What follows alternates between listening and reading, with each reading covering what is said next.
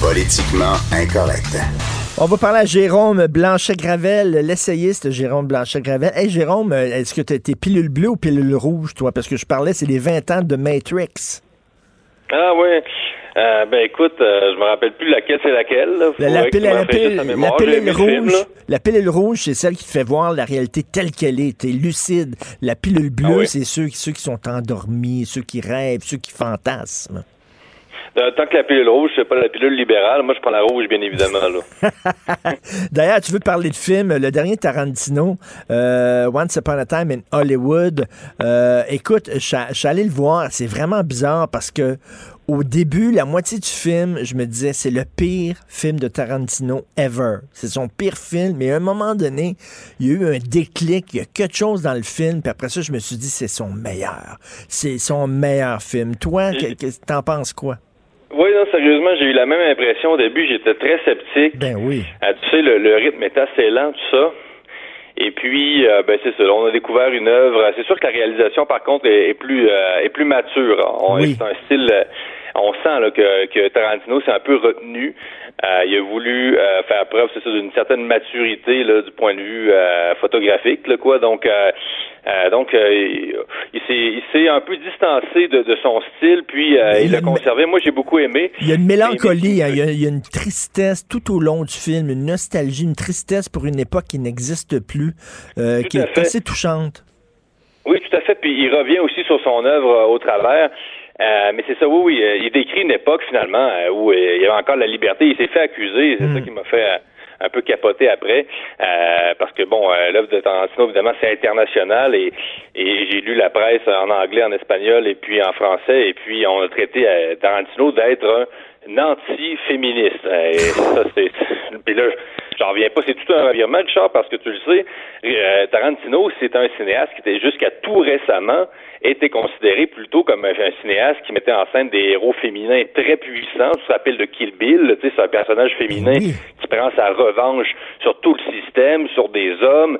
Euh, je veux dire, c'est un personnage féminin qui passe son temps à couper des têtes au katana. Tu sais, donc, tu sais, quand on parle en anglais d'empowerment, euh, c'est ça. Donc, euh, Jackie Brown avec Pam Greer aussi, c'est la même affaire. C'est une femme forte. Le film qu'il a fait avec le char, là, en anglais, en français, ça s'appelle Boulevard de la mort, mais je me souviens plus en anglais. Proof. Death Proof, c'est ça, mais c'est une femme aussi qui est forte d'ailleurs, c'est une ben cascadeuse. Oui, c'est la revanche des femmes. tout à fait. Ben, j'avais oublié Death Proof que, que, j'ai aimé aussi. Euh, donc, ben oui, euh, euh, il, est parti, il a passé une partie de son œuvre, Tarantino, finalement, à, c'est ça, à mettre en, scène des héros féminins ultra puissants. Évidemment, avec de la violence, tout ça, mais ça, ça fait partie de son style un peu de BD. Là, il reproduit un peu un style de BD, puis avec ses inspirations asiatiques, on sait à quel point il tripe sur le cinéma asiatique, tout ça. Mais, mais c'est ça, c'est que là, on a un Tarantino qui se fait accuser d'avoir trop filmé euh, des fesses, des cuisses, et accusé de misogynie. Et des femmes qui se font euh, battre. Mais, mais, mais, mais regarde, euh, Jérôme, Jérôme, parce que oui, c'est vrai, dans, dans certains, dans plusieurs de ces films, il y a des femmes qui mangent une volée. Mais il y a des femmes qui donnent une volée. Et moi, ça me fait penser on va lâcher Tarantino puis parler d'un certain féminisme at large, OK? Où les femmes disent, parce que, tu les, héroïnes de Tarantino, elles se battent. C'est des femmes fortes. Mais c'est certain, quand tu te bats, tu donnes des coups puis t'en reçois. Mais là, le féminisme dit, on veut être traité exactement comme les hommes. Pareil comme les hommes. Les femmes, la même chose que les hommes. Sauf que si tu critiques une femme politicienne, on va dire, ben là, tu la critiques parce que c'est une femme, tu t'attaques à une femme. Là, tu dis, attends une minute, là. Attends une minute. Si vous voulez être traité comme égal, ça veut dire que, de temps en temps, on va vous critiquer. Donc, les, héroïnes de Tarantino, oui, elles se battent, puis oui, elles donnent des coups, mais des fois, elles en mangent des coups. Mais là, quand, quand ils mangent des volets, ah, là, c'est misogyne. En toute logique, là, c'est ça. C'est logique et euh, c'est donnant-donnant ce que tu ben décris. Mais, mais ce que tu décris aussi, c'est vrai pour euh, la part, euh, je veux dire, la part sexuelle. C'est-à-dire que d'un côté, il y a un féminisme qui dit évidemment que les femmes doivent s'émanciper sur le plan sexuel, ça fait longtemps. Justement, dans le film de Tarantino, euh, je veux dire, c'est, la belle époque de l'émancipation, de la révolution sexuelle à Hollywood, dans le temps où les, c'est l'amour libre, quoi. Richard, je pense que tu as connu ça peut-être, en tout cas. Même pas, j'étais non, j'avais 6 ans. l'amour libre, pour moi, c'est pouvoir me masturber partout, c'était ça. donc, euh, euh, donc, de, ce, côté-là, évidemment, du féminisme, donc là, les, les femmes font ce qu'elles veulent, tout ça, elles sont libres, et c'est évidemment tant mieux. Euh, mais de l'autre côté, Là, tu as un Tarantino qui filme un. Puis là, encore là, c'est tellement exagéré ce que j'ai lu, Charles, quand on dit euh, Tarantino filme des fesses. Là, on est vraiment loin de la pornographie. Là. Ben oui. Ça sur un très, très grand écran, tout ça. je m'excuse, Tarantino, là, c'est connu, là, c'est un fétichiste des pieds. Il filme pas mal plus ah les pieds des filles que les, Il est tout le temps en train de filmer les pieds du Mutterman. Tout le temps, il tripe ses pieds de femmes. Et euh, dans tous ses films, c'est ça, il filme, il filme pas des fesses. On retrouve un peu ça dans son dernier, mais c'est plutôt des, des rappels, c'est des clins d'œil à son œuvre. Quand je te dis, revient sur son œuvre, tout ça. Et donc là, c'est ça. Donc là, on a un peu le, un, féminisme 2.0 qui veut le beurre et l'argent du beurre. Donc, euh, d'un côté, les femmes peuvent euh, s'habiller comme elles veulent, elles peuvent euh, très, de manière très, très légèrement, tout ça. Mais là, si un Tarantino se met à finalement mettre en scène une femme qui s'habille comme ça, ben là, ça devient ben du masculinisme, du machisme. C'est fou, ben, alors, ben, mais. faudrait s'entendre, là, Richard, là. Ben oui, puis, euh, tu sais, OK, oui, il y a des héroïnes fortes, mais il faudrait que jamais, jamais elles reçoivent une baffe. C'est tout le temps elle qui, qui, qui cogne ses gars, mais jamais les gars, euh, tu sais, à un moment donné, si tu montes sur si tu montes dans le ring de boxe, ben tu donnes des coups et t'en reçois. C'est ça, l'égalité. Oui, oui, tout à fait. Euh, puis ben, c'est ça, puis c'est ça aussi qui, qui euh, l'adversité. Si on permettait pas aux femmes de, de côtoyer l'adversité, ben là, on dirait qu'on les garde dans un état, un état infantilisant, comprends-tu? Donc, euh, il y a toutes sortes de choses à démêler. Euh, moi, je suis évidemment pour le premier féminisme, le féminisme historique, le féminisme qui disait les femmes sont libres et tout. Ben oui. euh, mais, mais, le, mais le féminisme puritain, là, qui nous ramène à, finalement euh, l'époque, euh, finalement presque, c'est du c'est la religion, là. Je veux dire, on, a l'impression qu'il faudrait même couvrir les femmes. Écoute, c'est vraiment, c'est permettre de les montrer. C'est refuser, Richard, de célébrer même la beauté du monde. Il y a quelque chose de, de vraiment de mortifère. Oui. Ça va contre même la civilisation. Euh, on, ne peut plus même, c'est ça, c'est la célébration de la beauté du monde qui est en jeu, mais rien de moins. Et tout à fait, tout à fait. Euh, puis écoute, en plus, ces gens-là sont aveugles parce qu'ils n'ont pas vu le même film que moi, parce que le film Once Upon a Time in Hollywood, c'est le personnage principal qui est joué par Leonardo DiCaprio, c'est un loser, c'est un has-been, c'est quelqu'un qui, qui ne va pas, c'est quelqu'un qui il voit soudainement sa puissance euh, euh, décliner. C'est l'homme, c'est l'homme qui avant était tout puissant, puis là qui voit que son, pouvoir est remis en question. Euh, c'est ça ce film-là, -là, c'est sur le déclin de la masculinité quasiment là. Oui, oui, ça. Puis aussi, je trouve un retour sur une époque qui incarnait vraiment la liberté américaine qu'on a perdue. Euh, c'est le grand paradoxe. Écoute, la Californie, avant, on sait, ça incarnait, eh ben, ben c'est ça, d'abord la libération sexuelle, c'était euh, évidemment l'émancipation généralisée, la contre-culture, euh, c'était les chars, c'était les filles, je veux dire, c'était le corps. Euh, c'était, on sait ce que ça a été, ce que ça a représenté la révolution culturelle. Et aujourd'hui, on se retrouve en Californie avec des universités qui font la promotion du retour de la race, qui font la promotion d'une certaine austérité féministe, une, austérité corporelle.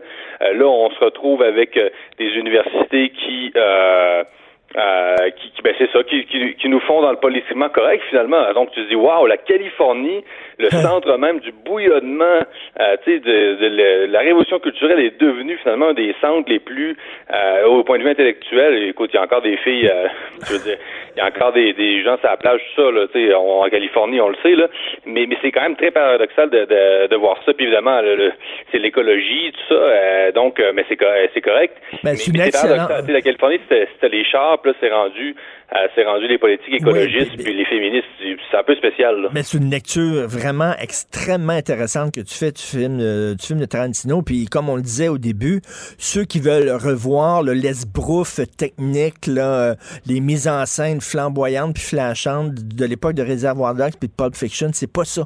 C'est un film vraiment, c'est un film mature. C'est un film d'un gars qui s'approche de la cinquantaine puis que d'ailleurs il va avoir un enfant, hein, Tarantino là. Ah euh, c'est autre chose, une autre étapes. Moi, j'ai trouvé finalement, autant au début, j'étais désarçonné par ce film-là, autant, euh, d'ailleurs, tu m'en parles, puis ça me donne rien qu'envie de retourner le voir. C'est un film assez spécial. Euh, écoute, Moi, assis dans la salle de cinéma, j'avais presque une petite nervosité. Écoute, tellement euh, j'ai une certaine admiration pour l'homme. J'étais déçu par contre par ces deux derniers films, euh, Hateful Eight puis euh, Django. J'étais un peu déçu, mais là j'ai renoué. Là, tu sais, donc non, non. Et, la fin, on dit pas, on dit pas la fin, mais elle est jouissive. Non, on la raconte pas. Elle est jouissive parce que. Ceux pas encore vu, on les encourage à aller voir le film, hein, Oui, oui, oui, tout à fait. Tarantino, il dit, regarde, le cinéma, ça sert aussi à réinventer la réalité. Fait que, on va montrer le passé comme ça aurait dû comme ça aurait dû se passer, puis ça s'est pas passé comme ça, mais on va refaire l'histoire grâce au cinéma, puis c'est ça qui est brillant. Écoute, tu veux me parler de la Chine qui va peut-être s'immiscer dans les prochaines élections fédérales? Oui, c'est ça, c'est un sujet super important euh, qui est passé sous le radar au Québec. C'est fou, hein? tu lis le Globe and Mail, les Chats, tu lis le Devoir, tu sais, quand on parle des deux solitudes, ben il y a vraiment deux mondes au Canada.